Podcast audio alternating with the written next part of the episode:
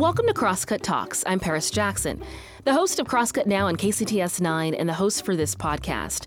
For this episode, we're talking about the biodiversity crisis and the interconnected threats all species, including humans, are facing on our planet. Environmental journalist Michelle Nijhuis moderated this conversation with panelists Paula Swedeen, Conservation Northwest Senior Policy Director, and National Wildlife Federation Chief Scientist Dr. Bruce Stein in May at the Crosscut Ideas Festival. If you don't know exactly what biodiversity is or why it's in crisis, you're not alone. And these experts say that's part of the problem. Swedeen says our individual day to day and societal actions are making big impacts around the globe, disrupting ecological systems that have been functioning for thousands of years. During this talk, you'll learn why Swedeen suggests we need a holistic perspective on ecosystems and their management, and how, if they function properly, they support human life in turn. You'll also hear what these experts believe are the current most pressing threats to biodiversity. One takeaway here Stein suggests that when we consider 21st century conservation, the extinction of some species is inevitable. But he says the ideas of adaptability and evolution of species are things we should be keeping at the forefront of how we approach conservation. I hope you enjoy this interesting conversation. Please share your feedback on the podcast with us by sending it to talks at crosscut.com. Now let's get into it. Hello, everyone. Welcome to the Crosscut Festival. My name is Michelle Nijhuis. I'm an environmental journalist. I'm a longtime contributing editor of High Country News. I'm also the author of Beloved Beasts, which is a critical history of the modern conservation movement. I'm so glad you could join us today for this great panel. So, we are here to talk about the biodiversity crisis, by which we mean the interconnected threats faced by all species, including our own and we face habitat destruction, pollution, disease, and of course, climate change. I think the three of us here today, myself and the two panelists who will be joining me in a minute, um, agree that the climate crisis and the biodiversity crisis cannot be addressed separately. They're they're deeply intertwined, both their causes and their impacts. Um, but I think we also agree that there are ways to address them both um, at levels that range from the global to the local. And we're going to talk about that today. So I am honored to be joined by Paula Swedeen, who's the Policy Director for Conservation Northwest. She works on wildlife and wildlands policy issues at the state capitol and beyond, including wolf conservation, forest policy, and more. I am also joined by Bruce Stein, who is the chief scientist and associate vice president of the National Wildlife Federation. Bruce is a leading expert on species extinction and biodiversity conservation, and over the past decade, much of his work is focused on advancing the science and practice of climate change adaptation. And I know he's recently spent some time in the Caribbean. We were hearing about um, old growth sponge forests as well as the old growth forests of the Pacific Northwest. So, welcome to both of you. And um, nice, to be, nice to be here, Michelle. Thank you. Yes. When we talk about solving or reversing the biodiversity crisis, I think many people assume, just from reading the news, um, that that means putting an end to human-caused extinction. And most, you know, often we think of the extinction of large, charismatic creatures, but solving the biodiversity crisis is about much more than that right? What it, what does it mean to both of you who are so immersed in this work? Paula, maybe you could get us started. Sure. So I think you're absolutely right that uh, most people's connection to biodiversity is through some sort of charismatic species. Um, but when when an animal or a large plant like a large tree is is near extinction and we're talking about trying to prevent their extinction the the problem has has advanced um, really far, and it it will take or would take an enormous amount of effort. Um, and so, one aspect of the biodiversity crisis I think that we need to think about is acting, intervening, and acting sooner um, prior to. Uh, say a species becoming listed on our uh, U.S. Endangered Species Act or um, state-based lists, and then I think the other thing is that when we have a like a single species focus, um, we're losing sight of the fact that you know all all creatures are part of um, of ecosystems. And when a species starts to go extinct, it's it's usually going to take something else with it, and it's also usually a sign that the ecosystem of which it is a part um, is not doing well. And so, you know, we need to take a, a, a much more holistic perspective um, we need to think about you know abundance of species we need to think about their interactions and we need to think about how we can manage you know entire ecosystems to um, not only prevent individual species extinction but make sure those ecosystems are functioning um, you know f- for their own uh, integrity and um, continuity but but also for um, all of the support they provide to humans yeah, yes. and just to just to build on that, you know, we we often think about species and species extinctions when we talk about the biodiversity crisis, but biodiversity is so much more. I mean, biodiversity really refers to the variety of life on Earth in all its array. Um, species, ecosystems, and the genetic complexes that make up populations and species. And so, first of all, we, we need to think across those various levels. We also need to think about how do we ensure that systems um, remain functional. Uh, species, the evolutionary processes that maintain species, the ecological processes that maintain ecosystems and provide the services, the ecosystem services, as we refer to them, that, that are of direct benefit to people and, and the genetic processes, the gene flow that ensures healthy animal and plant populations and species. So, one of the things that I think is uh, important to think about is how do we maintain the capacity of species and ecosystems to continue to adapt to changing conditions. It's a, something that we often refer to as uh, adaptive capacity. And although mm-hmm. we've got the newfangled word adaptive capacity, you know, Aldo Leopold back in the 40s nailed it when he talked about, uh, as part of the, the land ethic, health of the land, the capacity for self renewal uh, of these systems. So I think, you know, as we think about conservation for the 21st century, it's not just about species extinction and stopping that, as important as it is, but it's about ensuring the continued ability of species and ecosystems to evolve and adapt. Yes. Um, Michael Soule, a conservation biologist who I spent a lot of time with during my book research, often said that what bothered him most about extinction was not so much the death of a species, but the end of birth, by which he meant, you know, the end of um, the end of evolution, the end of the inability, the ability of a species to adapt to changing conditions. Um, so there are many levels of diversity from genetic to ecosystem to uh, and beyond. Um, and we also have different levels of conservation authority, so to speak. We have the state level, uh, we have the tribal level, which we'll talk about a little later on. We have the community level, federal level, global level. So, Paula, you're you're sitting in Olympia, Washington, um, dealing with state politics, uh, Bruce, you've spent most of your career uh, working at the federal and international level. Um, from from where you sit, what do you see as the most pressing threat to biodiversity, and what's your main concern? So I'll uh, I'll I'll kick off that conversation. So yeah, um, well, there's there's multiple, and and I I think that in itself is important to remember yes. that the, the threats come from many different directions. Um, but one of the biggest I see is just um, a lack of ability for um, for us as a society to be able to understand how our individual actions and the systems that we operate in, our economic systems, our social systems, our political systems, um, how we can't see the impacts of our day-to-day activities on biodiversity.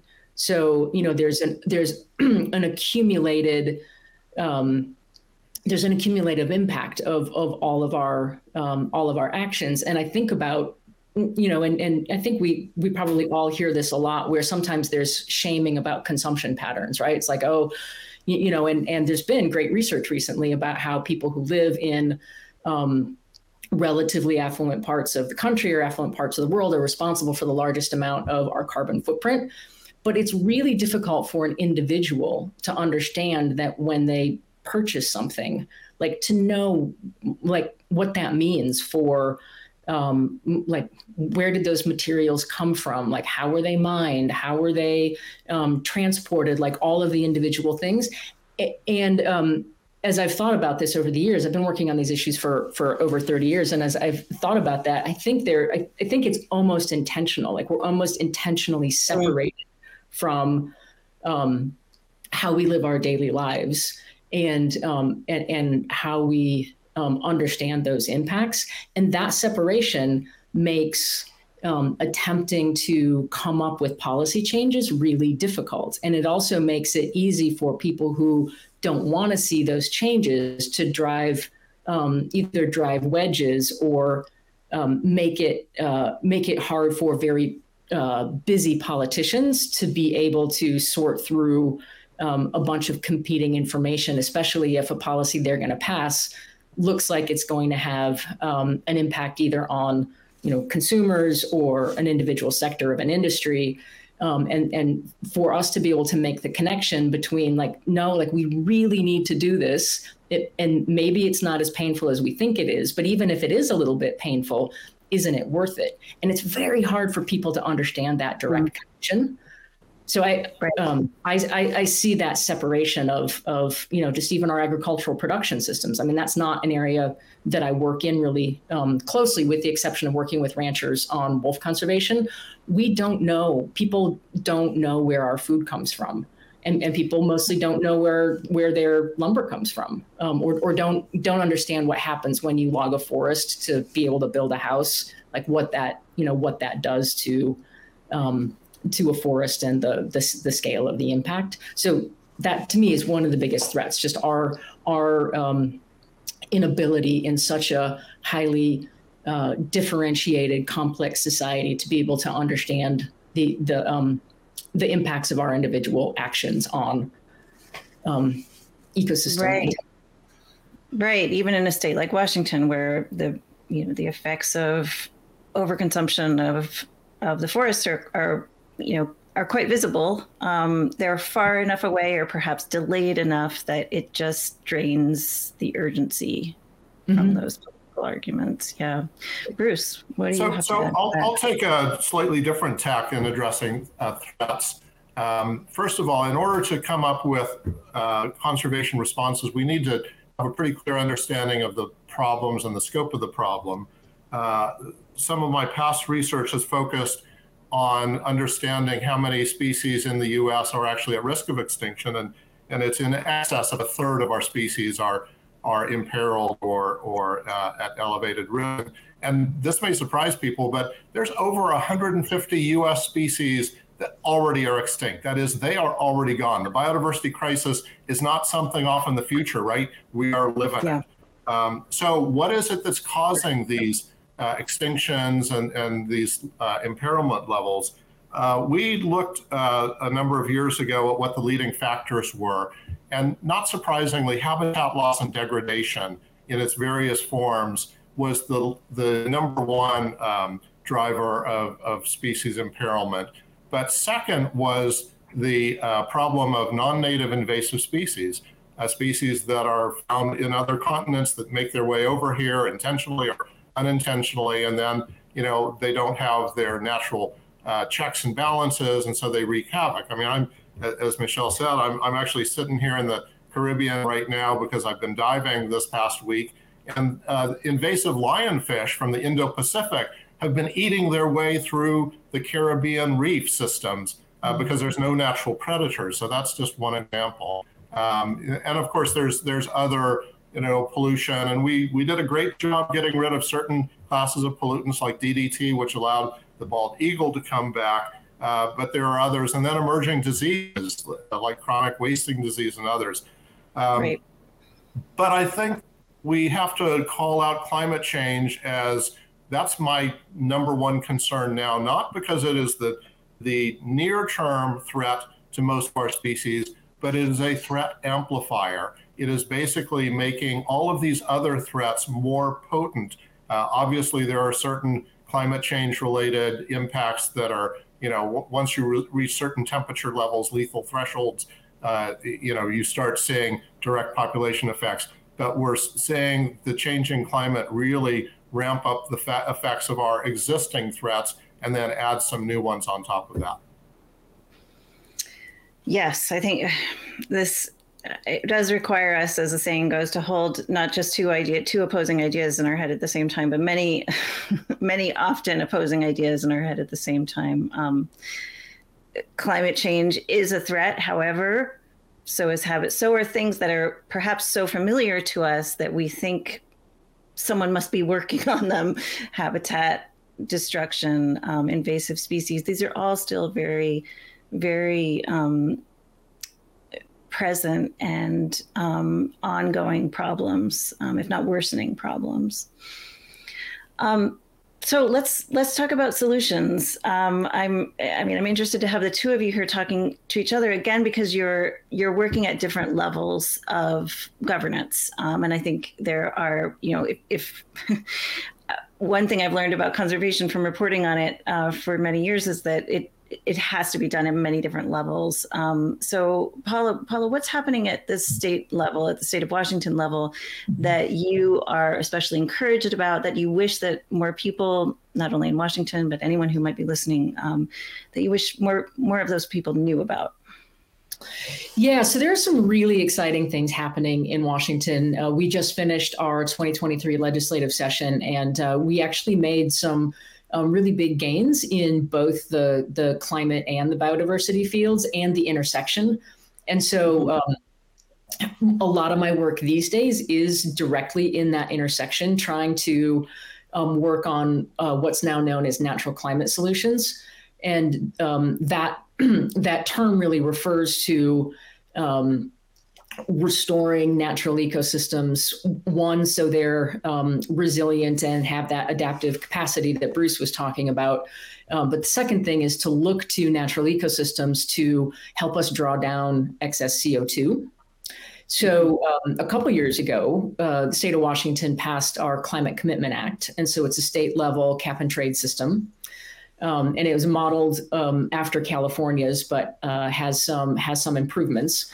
Um, and there are so, so just a little bit of background in a cap and trade system, the um, larger uh, polluters have to um, purchase emission allowances um, in order to, you know, meet their required annual reductions of, of greenhouse gas emissions, and um, the the funds that are created by them having to purchase their emission allowances at auction um, now go into the state budget and the law was written. So there's um, three different buckets of of how that money could be spent.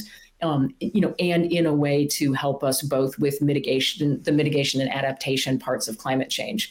Um, and so I was very involved, uh, myself and, and lots of my colleagues were involved in ensuring that one of those buckets um, was a natural climate solutions account. And so this year, was the first year that um, money was going to be available, and it's uh, this was a budget writing, a, you know, a biennial budget writing year, and so there were over um, two hundred million dollars that were um, allocated or appropriated from the Natural Climate Solutions account to various aspects of helping the state deal with climate change um, from you know from that uh, ecosystem perspective. And so one of the things that uh, that we worked very hard on and were successful um, at was uh, getting 83 million dollars to um, help protect some uh, structurally complex older forest on uh, state lands and state DNR lands that are um, otherwise available to log. And so these are stands that aren't quite old growth, but um, but they have enough complexity, enough plant diversity, enough structural complexity that if you were just to allow them to grow, um, they're going to continue to improve in their um, you know their hosting of biodiversity, but also in their carbon sequestration capacity. Mm-hmm. And then on the other hand, if those stands were to be logged, um, there will be net emissions, net carbon emissions from the logging of those older forests, because our forests in Western Washington, especially, are really, really strong carbon sinks. And so mature mature forests and old growth forests um, contain you know hundreds of years of accumulated carbon, not just in the above ground, you know, in the trees and the plants and the dead wood, but also in the soil. And after that's clear cut, that kind of disturbance just causes a, a great release of CO2 and there is some carbon that's stored in in wood products but it's a much smaller amount than was in the forest and then that will decay so we got money to conserve some of those forests and then also for the state to buy replacement land so they will be purchasing um, uh, timberlands that are, uh, you know, can, that are currently being managed for intensive wood production, but not very high carbon sequestration.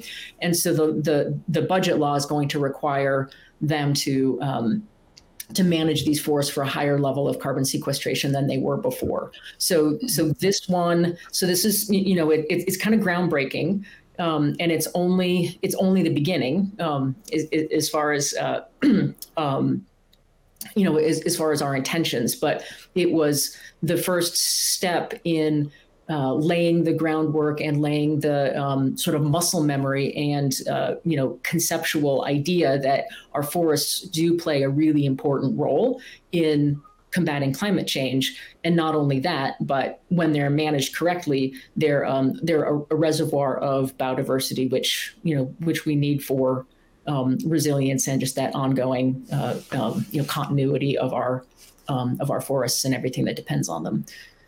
Right. And, and intact, intact open forests, not just, uh, I mean, I think people hear a lot about the importance of planting trees, but, you mm-hmm. know, trees that are planted in the ground are not going to be um, great carbon, uh, perform great carbon storage functions and for many, many, many years. But the intact mm-hmm. forests we have mm-hmm. are performing a great service. Um, and it's important and, in fact, crucial to protect them, from what I mm-hmm. understand. Yeah, that's a that's a really important point. Very important distinction. We'll be back with more after this. At Amazon, there's a way up for anyone because there's something for everyone.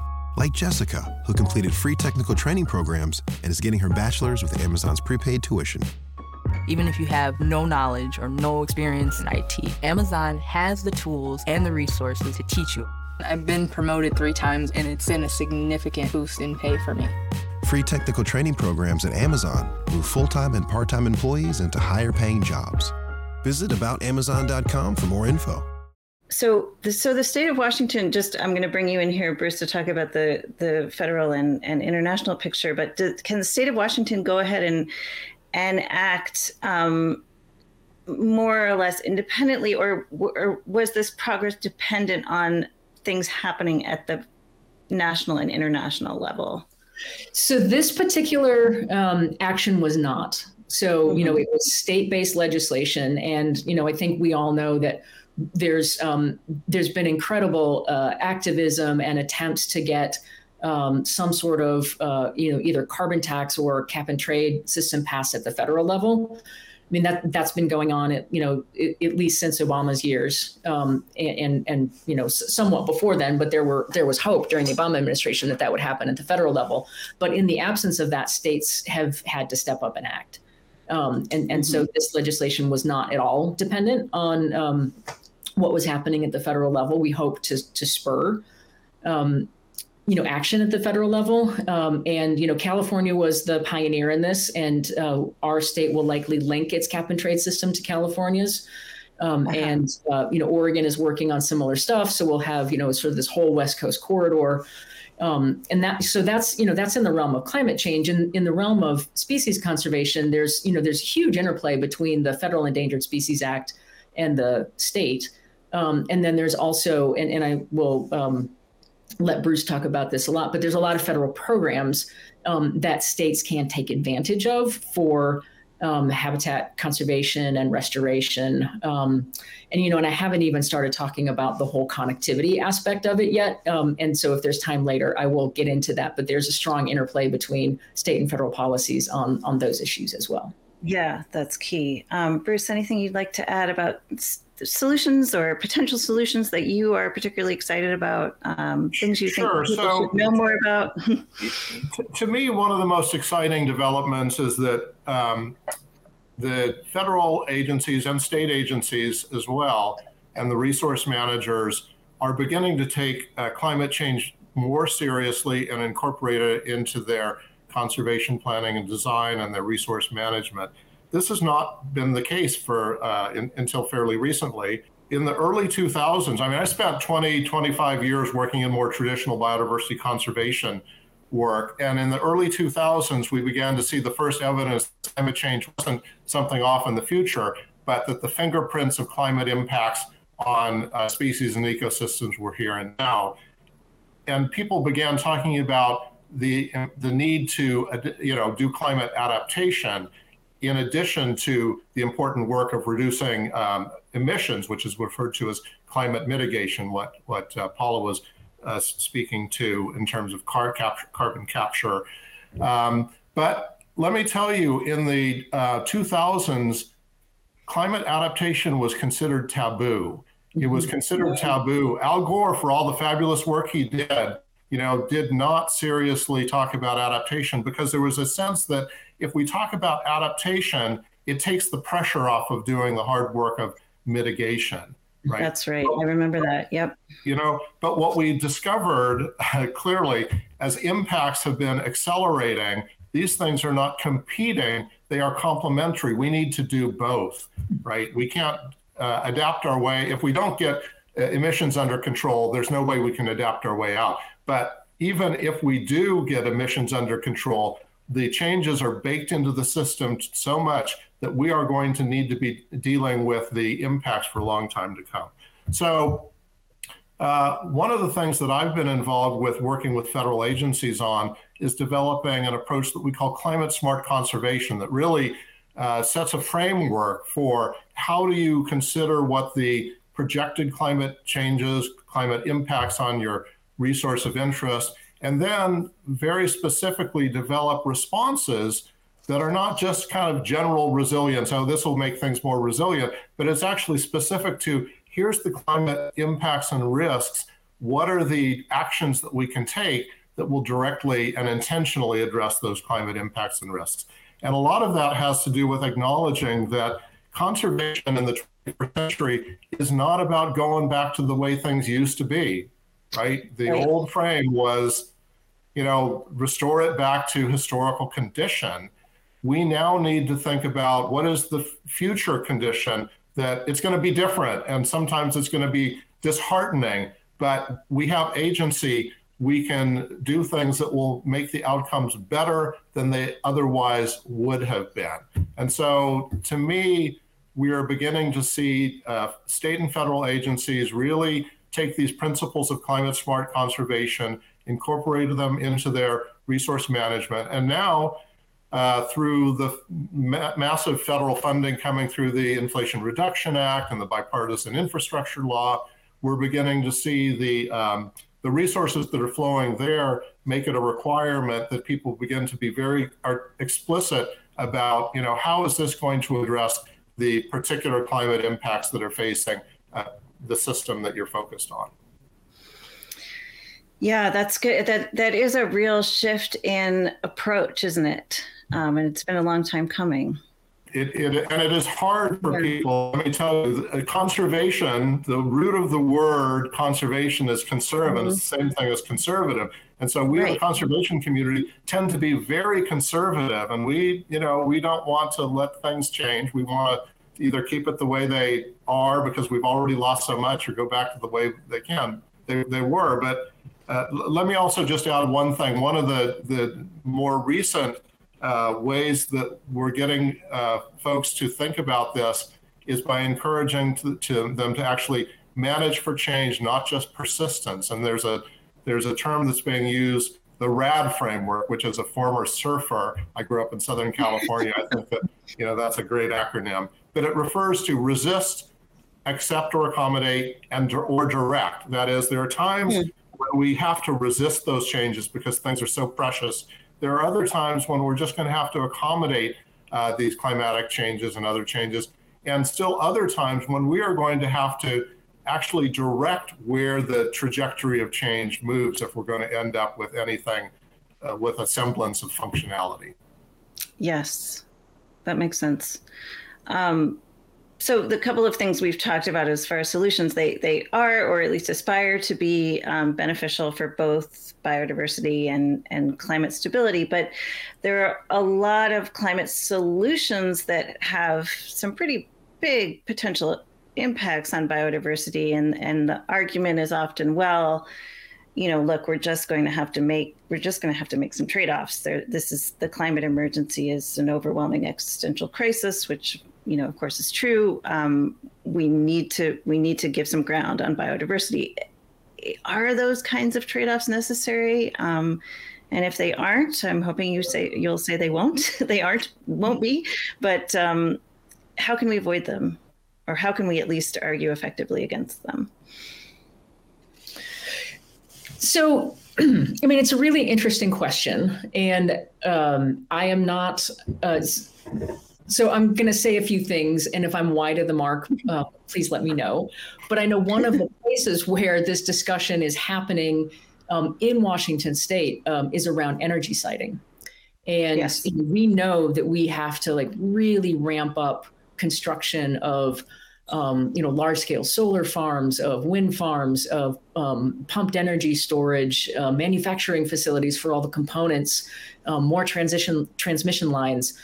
Um, and there's there's a couple different aspects of that, and and there is some um, well, well, there's a lot of concern in uh, the conservation community in my organization because we, we have a program um, that is looking at conservation of the shrub steppe ecosystems and um, and not just localized conservation, but you know connectivity up up and down the whole what we call the connected backbone from southern Washington up into um, uh, into southern British Columbia, and migration corridors of um, species even before you consider adaptation are important. But then species are going to have to move north um, in in order to um, to adapt to climate change as things get hotter, and so you can't have um, a 5,000 acre uh, solar farm that like interrupts the migration corridors of of pronghorn or um, sharp-tailed grouse or sage grouse, and yet there are we're, we're speeding ahead in terms of uh, the state granting permits to solar development companies that are not taking those things into account. So there was a piece of legislation this year that was trying to balance the two, that was trying to say, okay, we need faster permitting. We need to have all the state agencies that are involved in um, allowing for clean energy projects to move forward at an expeditious pace. Um, uh, we need to do that, but at the same time, let's uh, put together a series of programmatic environmental impact statements to try to look at the cumulative impacts. And we were able to get language in there about um, ensuring that we look at connectivity and the impact to interrupting connectivity corridors if you were to mm-hmm. place. Um, and then, uh, you know, I'm going to give a little shout out to the Nature Conservancy. They put out a report um, earlier this year called The Power of Place. Um, and they looked at West-wide um, the the essentially infrastructure demand for clean energy, um, and uh, also overlaid that with um, areas of very sensitive, uh, uh, you know, biodiversity and, and nature resources. And the the top line conclusion they came to is that if we are careful, we can build out this infrastructure without having to um, to destroy biodiversity. We can avoid sensitive habitats. We can avoid migration corridors. We just have to take the time um, and and have a essentially have the political will to be really careful about this. So that's that is but one example of um, how I think we can avoid a conflict between um, uh, between doing what we need to for the climate crisis, which is you know switching over our energy sources, um, but doing it in a way that um, that conserves natural habitats and the the connections between them. Okay. Um, Bruce, anything to add to that? I, I think she covered it pretty well. So if you want to go to questions, why don't we? Yes, we have a few questions. Um, and one, I, am this is an, another question about trade-offs in a sense. Um, where do you stand on the spare versus share debate when it comes to, to habitat? Should we be focusing more on land sharing uh, with other humans sharing land with other species, or should we be trying to spare, quote unquote, spare large swaths of habitat um, and basically keeping humans out of them. I'd be curious to hear from you on that at both the state and the federal level. Well, well, let me let me start on this. I think it's kind of a false dichotomy, honestly, because we really need to have a whole landscape approach to this. Um, it's not a spare or share. Um, in order for functional ecosystems and healthy species, it's clear that we need to have core natural areas, core native habitats that are well connected. We also have to do what we can to um, manage what I'll call working lands, you know, working forests, agricultural lands, ranch lands, in ways that are wildlife friendly. Um, and then even urban areas, which you know many people might consider to be, oh, let's just create high, you know, really dense uh, population centers. There are great opportunities for achieving conservation in urban and suburban environments. Mm-hmm. So, um, you know, right now there's a lot of uh, energy around sort of how much is enough, how much um, conserved lands is needed, and and at the international level, there, the recent biodiversity convention, um, the conference of the parties, adopted a goal of um, 30% of uh, the Earth's lands and waters in conserved status. Now, conserved does not necessarily mean locked up and you know sort of the key thrown away.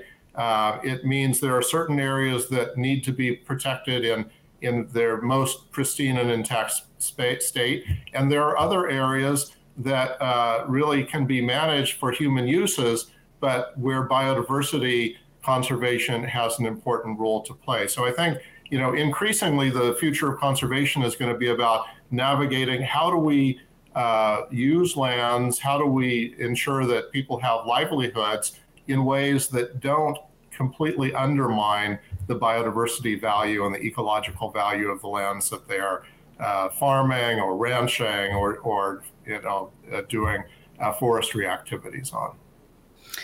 Yeah, and one place where we've seen a lot of um, a lot of discussion and a lot of progress on this is is with indigenous communities and indigenous nations, which are you know uh, I think in many ways showing the way in terms of here's here's how it's possible to live sustainably uh, within ecosystems. Um, Paula, I know you have done some work with uh, indigenous communities in Washington State. Perhaps you could tell us a little bit about that. Um, sure. Yeah, and I want to you know just be really um, clear that in my discussing our our work with um, different uh, tribal nations, I'm not in any way like speaking for them. So, um, or, uh, yeah, just wanted to to be clear of that for the for the audience. So, um, we've a, a, couple examples of big projects we've worked on um, is uh, uh, land acquisition in key places that were um, you know, in the traditional territory of the Confederated Tribes of the Colville.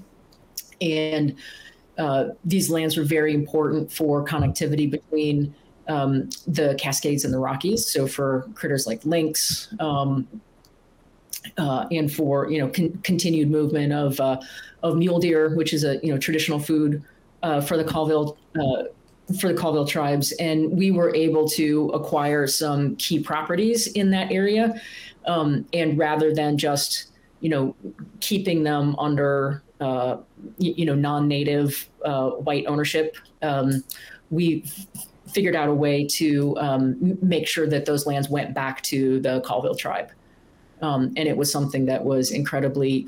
Um, from from their words, you know, meaningful to them. You know, it's a, a, a small piece of of reparations, but um, you know, it was a way for them to um, you know, get get lands back where they, you know, used to, um, you know, used to be theirs, right? Their their peoples used to to live there and and um, and do subsistence management, and uh, so that that's one aspect. And then over on the west side. Um, I'm a, a, board member of an entity called the um, Nisqually Community Forest, and so mm-hmm. uh, the, the, Nisqually River is, um, uh, we like to say, it's the only river that um, has its headwaters in a national park and um, has its uh, mouth in a national wildlife refuge. um, mm. But wow. all there, you know, that watershed again, it's the traditional lands of the Nisqually tribe and uh, salmon conservation and um, access to uh, traditional hunting grounds is really, really important to them. So um, the Nisqually Land Trust has been operating there for a long time, um, mostly focused on salmon uh, salmon restoration and uh, acquiring and restoring properties right along the main stem of the river. Um, but one of the biggest tributaries to the Nisqually is called the Mashel River, and most of that landscape is is currently owned by um, timber investment management organizations or, or large timber companies. And uh, research that was coming down the pike from a, a, couple of, or you know, several different places suggested that um, the typical um, uh, industrial forest management in that upper watershed was going to make it really hard to recover uh, steelhead and chinook, which are both listed species in that watershed. Um, and so the Nisqually Community Forest was formed to try to figure out a way to um, start acquiring not just uh, riparian areas, but look at it from an entire watershed perspective, and then manage those lands in partnership with the Nisqually tribe. And so uh, we've acquired about uh, 4,000 acres, um, and and we've also entered into partnership where um, the the tribe is starting to be able to acquire some of those acres themselves in that watershed, and then the Nisqually, um, the community forest is managing it on their behalf. And this is an example of what Bruce was just talking about. So this is not lock it up and put it away. Mm-hmm. We're doing a lot of restoration um, of uh, sort of simply structured uh, former plantation stands, and so managing for um, complexity, which will help recover the entire watershed. But in doing that, there's a lot of commercial thinning. And mm-hmm. then we're doing experimentation with creating um, openings. So there's a the um, recent research has found that a combination of having overall older age classes at a watershed scale plus strategically locating located openings will allow higher river flows um, during the hotter periods of the late summer and early fall, which really stresses out um, the salmon populations in the lower part of the river. So mm-hmm. we're doing a bunch of management on a holistic scale in partnership with the Nisqually tribe um, in order to, uh, you know, in, in, order to restore salmon populations. And that management is helping the forest become more resilient and it's providing um, jobs and products to the local community. Yeah, we we started out this conversation talking about connections, getting beyond single species and remembering the connections among species and ecosystems. And many of these indigenous led conservation initiatives, I think, are are such a powerful reminder of those connections and also the connections between ecosystems and people, which we often forget. Um, as you say, you know, because as you say, sometimes those connections are so distant or attenuated. Um, these projects are a reminder of how real they they are and, and how how crucial they are for all of us. Um, we have a lot of great questions, and many of them revolve around what can be done, what can people do. Um, so I thought we could spend the, the, few minutes we have left talking about that. I think conversations like the ones we're having now often end with this sort of, you know, gesture of, oh, here's a few suggestions for individual action. Um, you know, recycle, call your representative.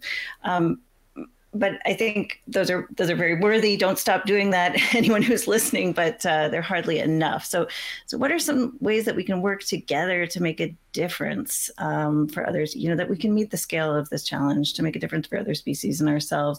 Paula, I remember when you were when we were talking uh, before the before the event, you were saying how how sometimes um, just a few people getting involved in a state policy process can make an enormous difference.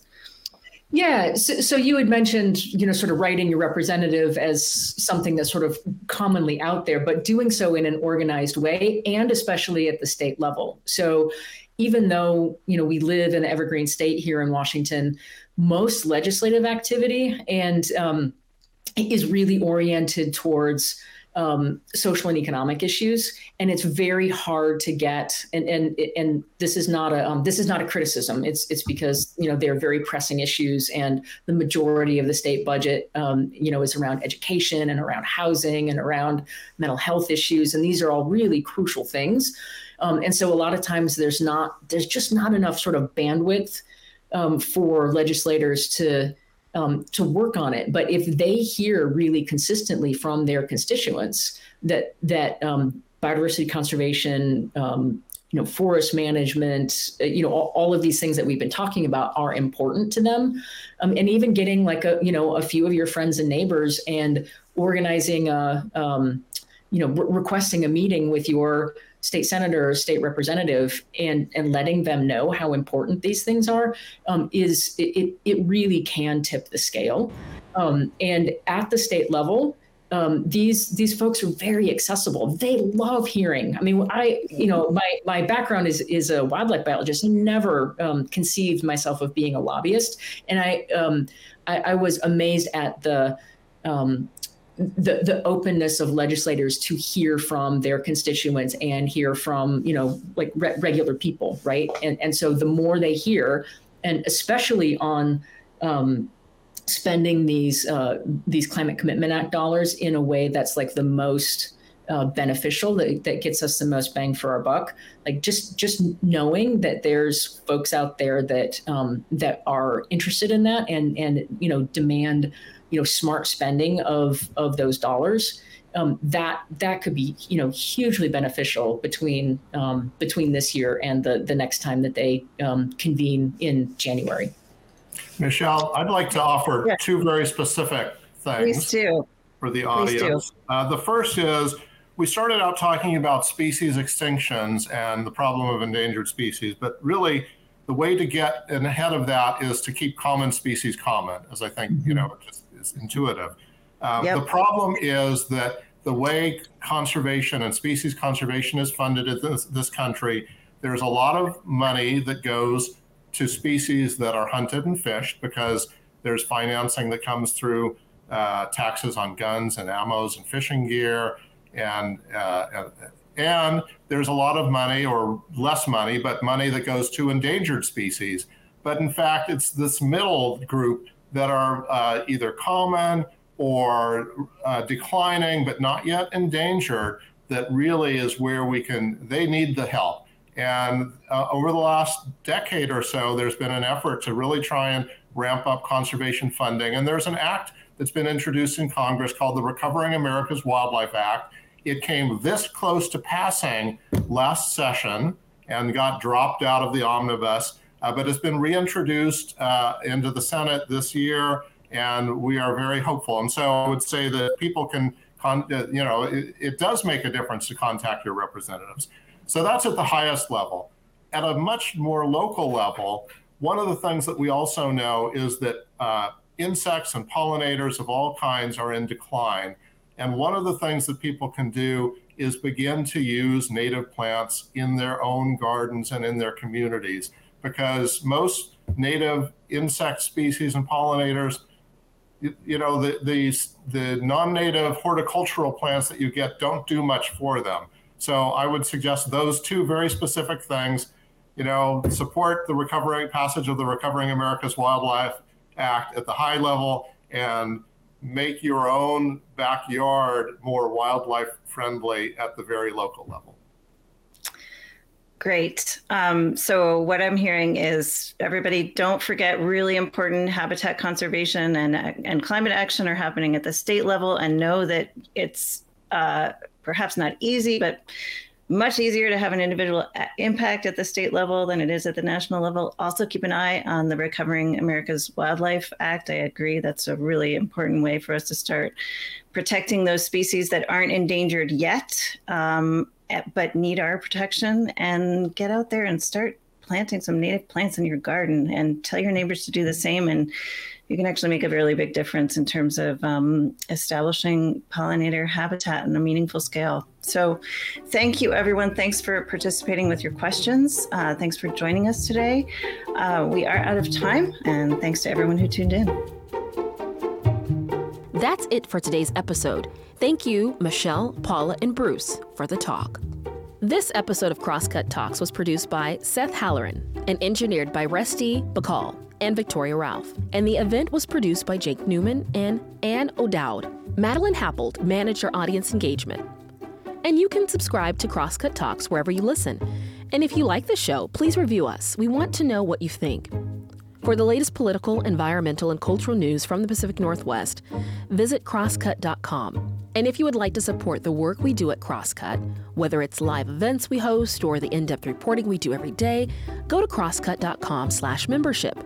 In addition to supporting our journalism, members receive complete access to on-demand programming on Seattle's PBS station KCTS 9. Crosscut Talks is a product of Cascade Public Media. I'm Paris Jackson. We'll be back soon with another conversation.